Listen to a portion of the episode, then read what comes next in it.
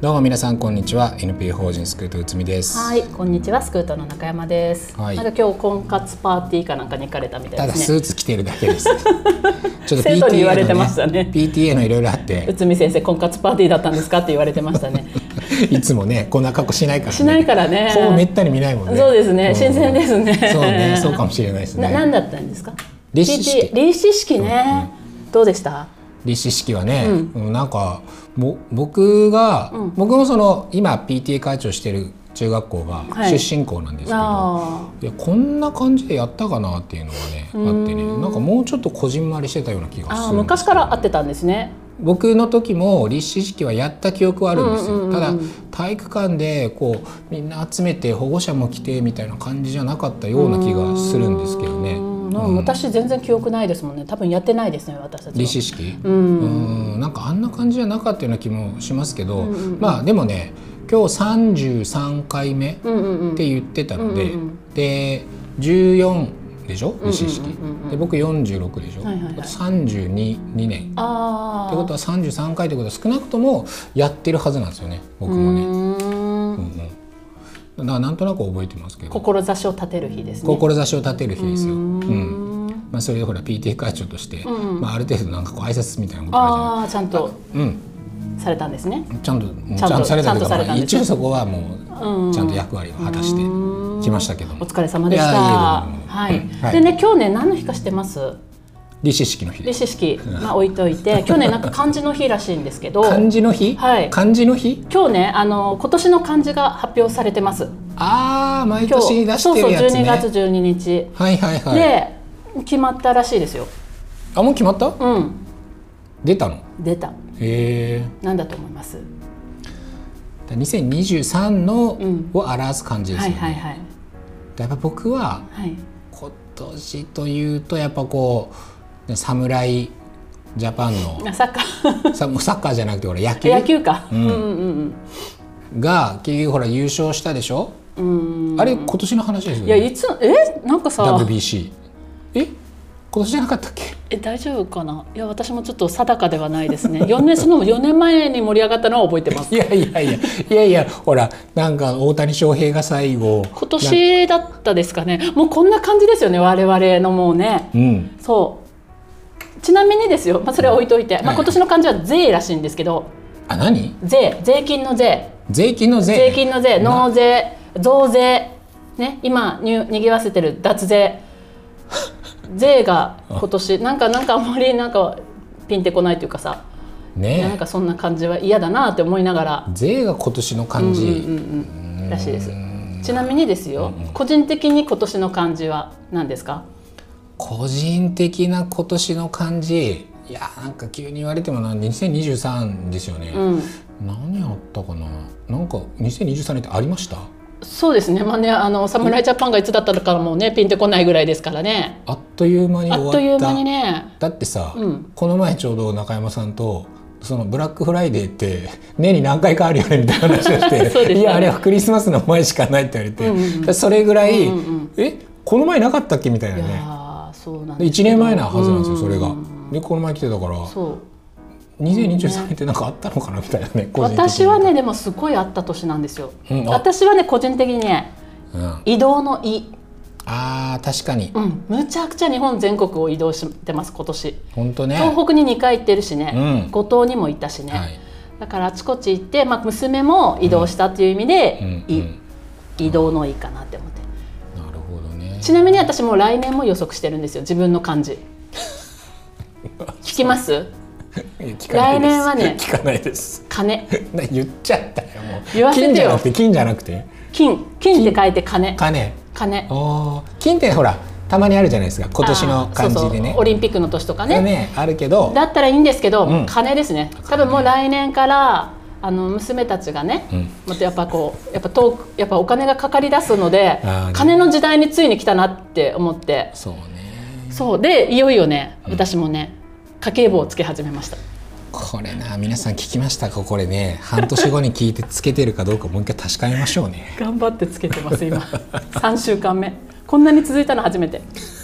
年越せるかなっていうぐらいねやっぱりね切羽詰まってる。やっぱねちゃんとねお金の流れがねわわけわかんなくなってきてるんですよ自分でも。いやでもさぼんやり生きてるから。そう、まあそれは分かんない知らないけどさ、本当にほら義務教育を子どもたちがもう終える、うんうんうん。でここからはもう本当にそのね、もうお金を家庭から出出して教育を受けるっていうはいはい。ねうん。そういうふうな時期にそうなんです。娘さん3人ともね入られるから、確かにお金を本当ちゃんとしとかないと。そうでもねなんか払ったか払ってないかもね覚えてなかったりするんですよ。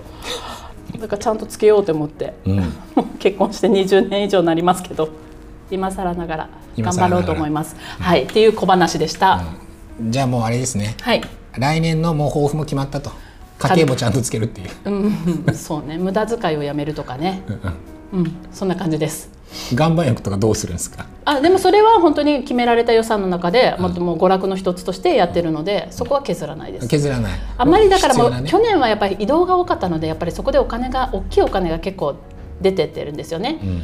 なので、まあ、ちょっともう今年はもあうねひそやかにひそやかにお家でゆっくりと過ごすことを頑張ろうかなと思ってます、ギターもあるしね、ギターもあるし。頑張ることいっぱいあるなんかあの新しいやつも買ったって言って。た練習してるんですかあのなんか。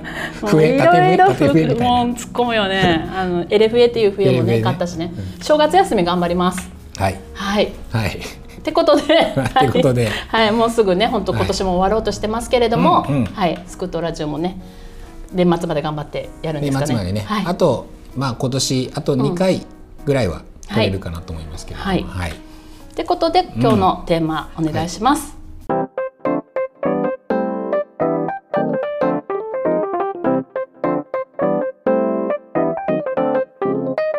今日のテーマは、えーピザ。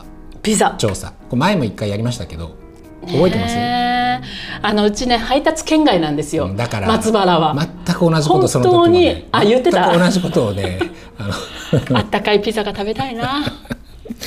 だからその調査じゃないですよあ違う。ち違いますピザって10回言ってみたいな感じのやつでもない？違う。だからもういいですか進んでいいあいいですいいです。すいません 本当しょうもなくて。はい、でビザっていうのは、うんうんあのまあ、基本は OECD の各国が、まあえー小学生中学生のね、はい学習到達度調査っていうのをやってるんです。うんうんうんで大体その国際的な学力を比較するときに、はいよくこう出てくるそういう調査がこのピザの調査なんですけれども2022年にやった分の結果っていうのが多分出てるんですよ。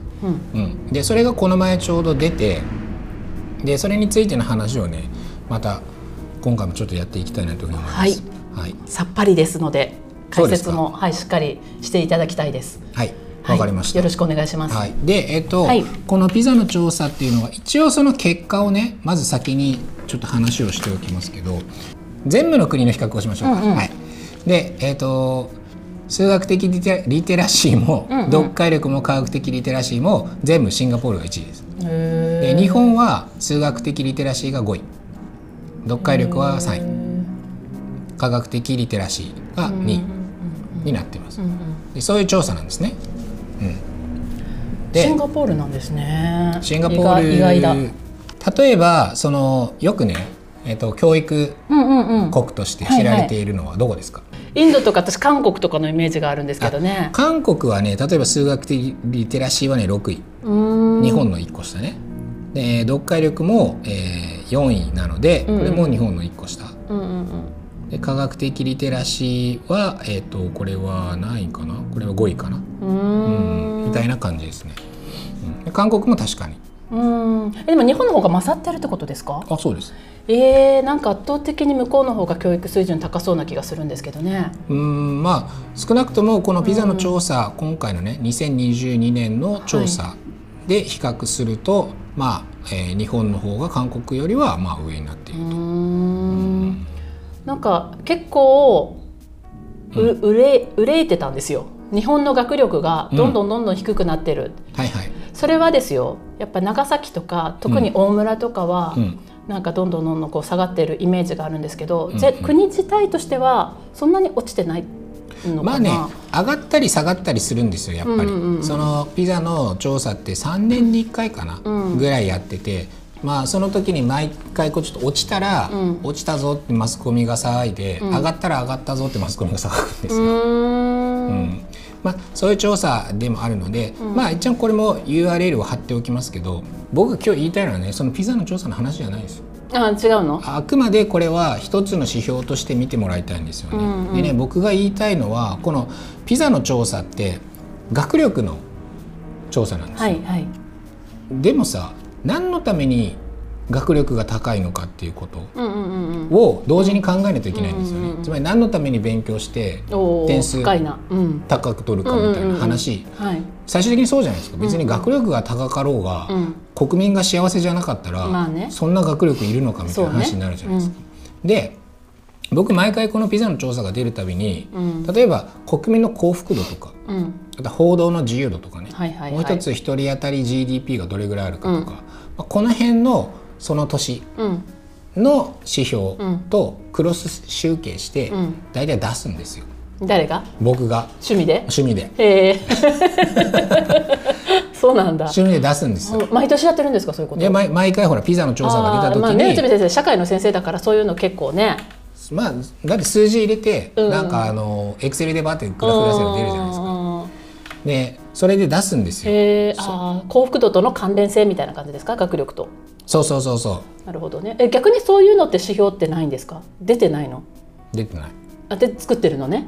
だ出てないから作ってる。なるほどね、えそっちの方が大事ですよね。でも確かにね。そうなんですよ。でね、うんそのそれで僕が勝手に調査をしてるんですけど、例えばまあよく聞くフィンランドとかさ、はいはいはい。デンマークとかオランダとかね、うんうんうん。その北欧とかちょっとヨーロッパのその学力高め系の国があるじゃないですか。はいはい。例えばオランダで言うと、まあ、インクルーシブ教育とかっていうのがね、うん。言われてたりしますよね、フィンランドもなんか学力高いぞみたいな。うん。でそういうのとクロスを集クロス集計するとね、えー例えばフィンランドもむちゃくちゃピザの調査で点数がいいとかっていうわけじゃないんですよ。例えば10位以内に科学的リテラシーは入ってたりするけど、うんうんうんうん。そんなむっちゃいいわけじゃないわけ、うんうんうん。ところが例えばそのなんだろう幸福度が高いとかさ、報道の自由度があるとかね、一人当たりの GDP とかも日本より上なんですよ。日本どこだ？日本ああ本当だ。すごいね。すごいでしょ、ね。うん、で例えばデンマークもまあ学力的に言うとちょっと低いところもあったりするけどうん比較的上位にあって。でそれが幸福度とかさ報道の自由度とかね。一人当たり GDP の高さとかオランダとかもまあそんな感じに見えるわけですよ。ほうほうほう学力はまあ注意。ほうほうほだけど幸福度は高い。うほうほう。ほでアイスランドううんうん。があるんですけどアイスランドってうん。学力低いんですけど、幸福度とかねむちゃくちゃいや高い。なんだろう。へえ面白い、ね面白いでしょ？うんうんうんうん。でドイツは大体学力そのピザの調査もうんうん。幸福度とかも同じぐらいの順位の中でこう、うんうん。結構まとまってるみうたいな、ーん。問題はね東アジア圏なんですよ。本当ねこれすごいなんかささなんか本当になんか別グラフみたいな感じで全然違いますね。ね。まあちょっとグラフも一緒にこれはねなんかで見れたら載せとこうかなと思うんですけど、うんうんうんぜひ見てほしい。か韓国も台湾も日本もね学力は高いんですよ、ところがその例えば幸福度とかが低かったりとか報道の自由度が全然なかったりとかね、うんうん日本なんて80年代にさ、うんうん。ジャパンズナンバーワンって言われてたの経済的に、うんうんうん。それが GDP GDP ね。一人当たりの GDP っていうのが、うん。もうさっきの例えばフィンランドデンマークオランダとかと比べても、うん。まあ、だいぶ下なわけですよね。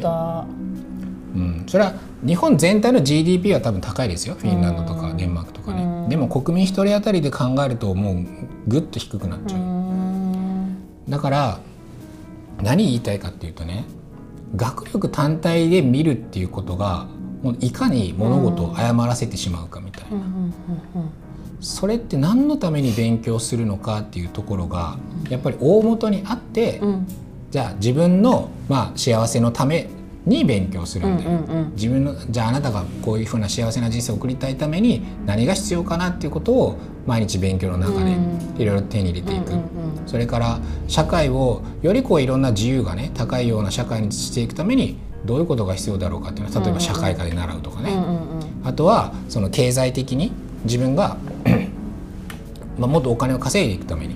うん。そのためにどうしたらいいかなっていうことを考える、それが学力。うん。で学力が伸びることが結果的にそうしたものも伸びるっていうのが、おそらくあるべき教育というかね、うんうん。学力のあり方なんですよ、ところがね韓国台湾日本はとりあえずテストの点数は高く取っとけよみたいな、うん。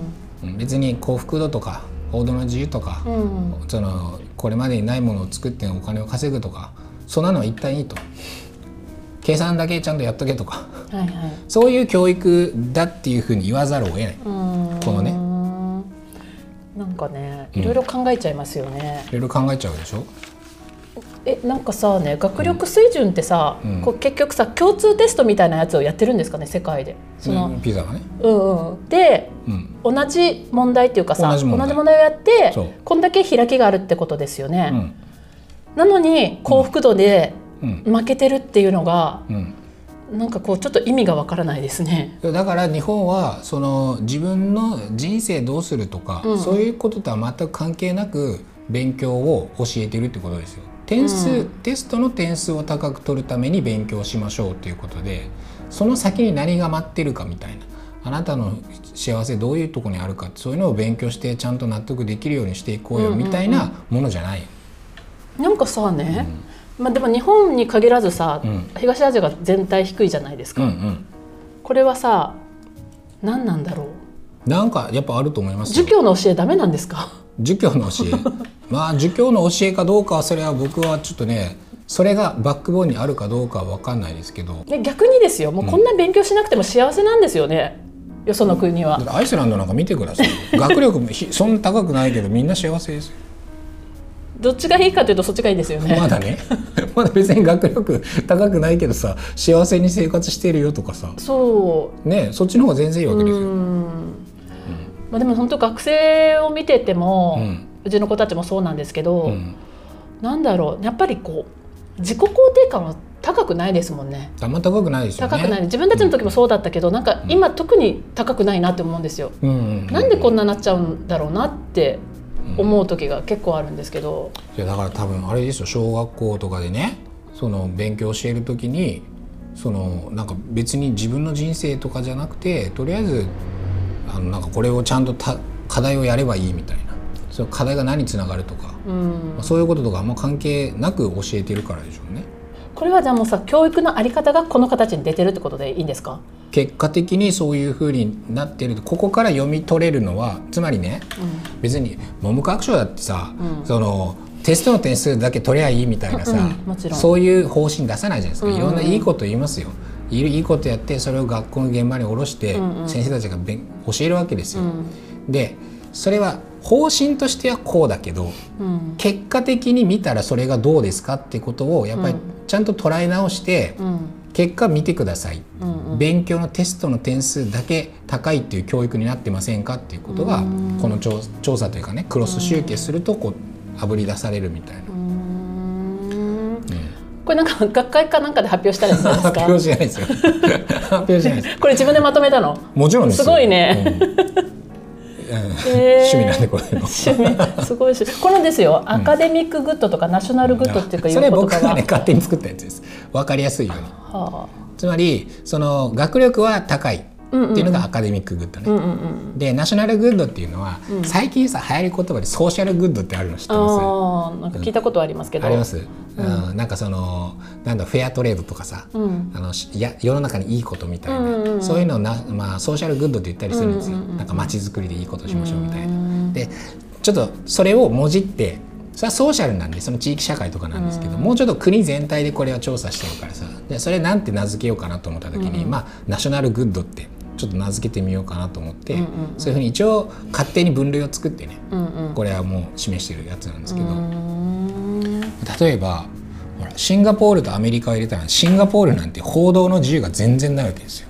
ああ本当だ。はね、あはあはあ。うん、学力も高いし、まあ、比較的当然ね一人当たり GDP とかも高いですよ。幸福度はちょっと下がりますけどね。うんうん。でも報道の自由度がないからなっていうのはやっぱありますようね。んなんかすごいこう住みづらそうみたいな。うん、金はある。テストの点数もある、でも別に自由報道の自由はないみたいなね。それどう考えればいいかな、う。ーん。じゃあこの分析結果を見て内海さんならどこの国に住みたいと思いますか、僕ですか、まあ、圧倒的にアイスランドでしょうね。勉強しなくて幸せみたいな。で学力はそんな高くないけど、うん。基本的にはまあ幸せですよ、お金もある程度一人当たりのね GDP もあるし報道の自由もあるし幸福度も高いし、だから 日本がまだそっちの方がいいじゃないですか。ピザでピザの調査でね、なんかテストの点数が上がった下がったみたいな話してるけど一、人一人がちゃんと幸せかどうかとかさ、その GDP がちゃんと一人当たりが上がってるかどうかさ、その辺をもうちょっと騒いでほしいなと思いますけどね、うーん。学力ってああくまでほらそのための手段じゃないですか、うん勉強するってね、うん。幸せになるためにね。幸せになるためとかね、うんうん自分が目標としてそこに向かうためにどうしたらいいかっていうことを考えるためのツールでしかないので、うん。そのツールをいかに上手に使いこなせるかっていうかさうんうん。ツールを使うのはうまいけど実践するのはもう全然できてないみたいなのが日本なんで、東アジア圏なんで。ねえ、なんかさ少子化対策の一環でさ、うん。今度子供3人いる家庭のさ 大学の学費がさ、はい。無償化になるとかいう話が今出てるじゃないですか、ねうちもつみさんとこもさ子供3人いるから三さ、人いるからね。ちょっと嬉しい反面、うん。日本はどうなるんだろうって私はちょっと危機感を持ってるんですけど。そうね。いやまあ分かるけどさあれもさ、そのまあ大学無償化ってやっぱりこうどっかでね舵を切らないといけないタイミングがあると思いますよ。うん。でもい今っていうかさその前にそこの部分のお金ってつぎ込む場所あるでしょっていう気はするんですよ、うん。僕はね。例えばね。ね例えばさ、うん。その分のお金でうん。不登校の子どもたちなんか家で勉強してる部分とかさ、うん。コーヒー助成とかさ、うん。出してくれたらいいじゃないですか。ね。だって義務教育の中でねその家にいてうん。勉強してる子は、あの学校行けばタダで勉強できることを家庭がお金出してるわけですよね。うん。そしたら本来公費でやらないといけないというところを家庭の負担にしてるんだから、うん。その分に対して公費助成という形でお金を出すとかっていうことの方が多分本来は順序としてはね先なはずなんですよ。なのになんかああいうふうに多分なんつうのかなこの、まあ、今の内閣の人々がね、うん一応もうなんか支持率が下がっとるからこれはなんとかせんといかんみたいな形で目先のその利益だけをみんなにこう見せびらかして、うんうんうん長期的なことが全然考えられてないみたいな。ねえねえそんな感じにしか見えないんですよね。ですよね。うん、だと思います。今年のさ漢字が税になったのに ますますさ 強くなりますよ税が。うんさらに税を取ろうっていうね。ねえ、本当になんかどうなるんだろうって思いますけどねなんかそのうんもちろんお金がかかるのは大変ですし来年私は金って言いましたけど漢字、うんでもなんかこれは学ぶにはかお金は必要じゃないですか、そのためにこう、うん積み立てたりとかさ、うん学資保険入ったりとかするわけで、うん。それは必要な投資じゃないですか。そうね。そう、うん。それをだから国になんかこうしてもらおうなんて、ね、そういうことはねさらさら最初は考えてなかったですけど、うんうん、そうね。ちょっと今それの話でちょっとさ、うん、別のこととの関連もちょっと今話そうかなと思うんですけど、うん、例えばねこのピザの調査で日本とか韓国とか台湾上位じゃないですか。うんうんうん、で例えば日本 OECD の中でね日本って GDP 比に対して教育費ってそんな高くないんですよ。その国がどれぐらい稼いでるかっていうことに対して、はい、じゃあそれを税として国民にどんだけ行政が負担してるかみたいなのってあんま高くないんですよね。でところがこの結果見てくださいよ。じゃあここどこが努力してるかっていうと、家の中で努力してるわけですよ。家庭がいろんなことを出して努力してるって考えるしかないですよね。フィンランドとかデンマークとかオランダは日本よりも GDP 比が高いわけですよ。なのに日本なのに、うん。そのなんていうのかな日本は低い。うん。それよりも、なのに点数高い。うんどこが負担してるって多分家庭とかそういうところでの私的な部分でお金を出して教育をさせて、学力が高い状態になっていったりするわけですよ。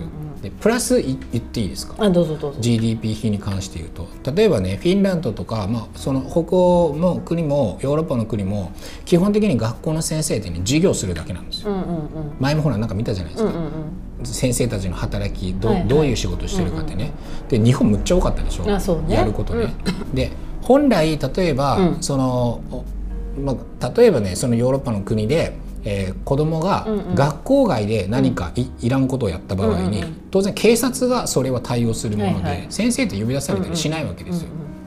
日本先生呼ばれるじゃないですか。っってことは、日本の中での日本の学校っていうのは、うん。本来警察とかね、うん。あるいは福祉の分野がやることも、うん。学校の先生たちが負担してるんですよ。本来であれば、うん。フィンランドと日本を比べて GDP 教育費はうん。日本の方が低いと。うん。でここの低いのにプラスフィンランドではやってないこともここの学校の中でやってるわけですよ、福祉領域とか警察領域とか。で本来であればその福祉とかそれからその警察とかそういうところに入ってる予算も日本の学校にはぶち込まれてないと、うん。予算のあ規模としてはおかしくなるわけですよ。うん。だってそこまでやってんだから先生たちが。うん。人件費をってことですよね？そういう。人件費もそうだし、人件費ね。うん。そうね。ね。なんかだから使い道っていうか本当にまだあるんじゃないかなって思いながらもやっとしながら、うん喜ばしいことですけど子供3人いる我が家にとっては、うん。喜ばしいニュースではあるけれども、うん。この国の行く末をかん考えたらどうなるんだろうってちょっと思ったので言ってみました。3人いたってさ、ん。いやうち別に大学行かない3人がいるっていうふうになったらですよ、どっかの家庭で、なそれなんだよって話になるじゃないですか、うん。大学行くやつらだけそれはいいのかみたいなね、でも結局大学行って勉強したところでさ幸福度上がんなきゃ意味ないじゃんね。そうなんですよ そういうことなわけですよね結局ね、うん。ちょっとんあの言ったらいいですよ岸田さんにこれ見せたらいいですよ。まあまあまあ、うんうんうんまあ、そういうふうにね、はい。その一応まあ今年2022年のそのピザのね、調査が、えーこの前出ましたと。うん。うんでそれで日本は学力が戻ったっつってマスコミがちょっと言ってますけど、うん。ちょっと見るとこ違うんじゃないのかなっていうね、うんうんうん。そういう話を今日はいたしましね。わかりました。いいいい調査だと思いました。幸福度を上げていきたいですね。前あのフィンランドをうん。あの特集特集した時にさ、うんうん。やっぱりこうすごい魅力的なあの国だなって思ったのは、うん。やっぱりその教育もそうなんですけど福祉も。うん。ね、うん。やっぱりなんかすっごい日照時間は短くて鬱になる人も多いらしいですけどうんうんうんうんでも全体的にはこうやってうん。国の幸福度っていうのは高くて、そうですよ。うん、そんなん言ったって日本だって自殺する人多いからね。そうなんですよね。うん、いやなんかヨーロッパにちょっと移住してみたくなりました。なんかどんな感じでやってるのか、なんか実際うん。ね、いやだってほらオランダのさインクルーシブ教育とか見たらさ、うん。うんうん。なんか普通に授業すごい少人数でやっててさなんかソファーに座ってるとかさそうね、私たちの当たり前がもう向こうではさ全然通用しないんでしょうね、きっとね。うんうん。ね、なんか本当に。なんかちょっと予算私につぎ込んでうん。派遣してくださいませんか？それねなんかそれ以前にはい。ちゃんとその調査ができるかどうかっていうことが見極められないと、うん、頑張ります。出さない頑張ります。あそう頑張りじゃダメですね。ひとまずピザの調査を受けてもらってますわかりました。わかりました。はい、ということで、まあ、今日もこの辺で終わりたいと思います。はいそれでは皆さん、ごごきげんよう。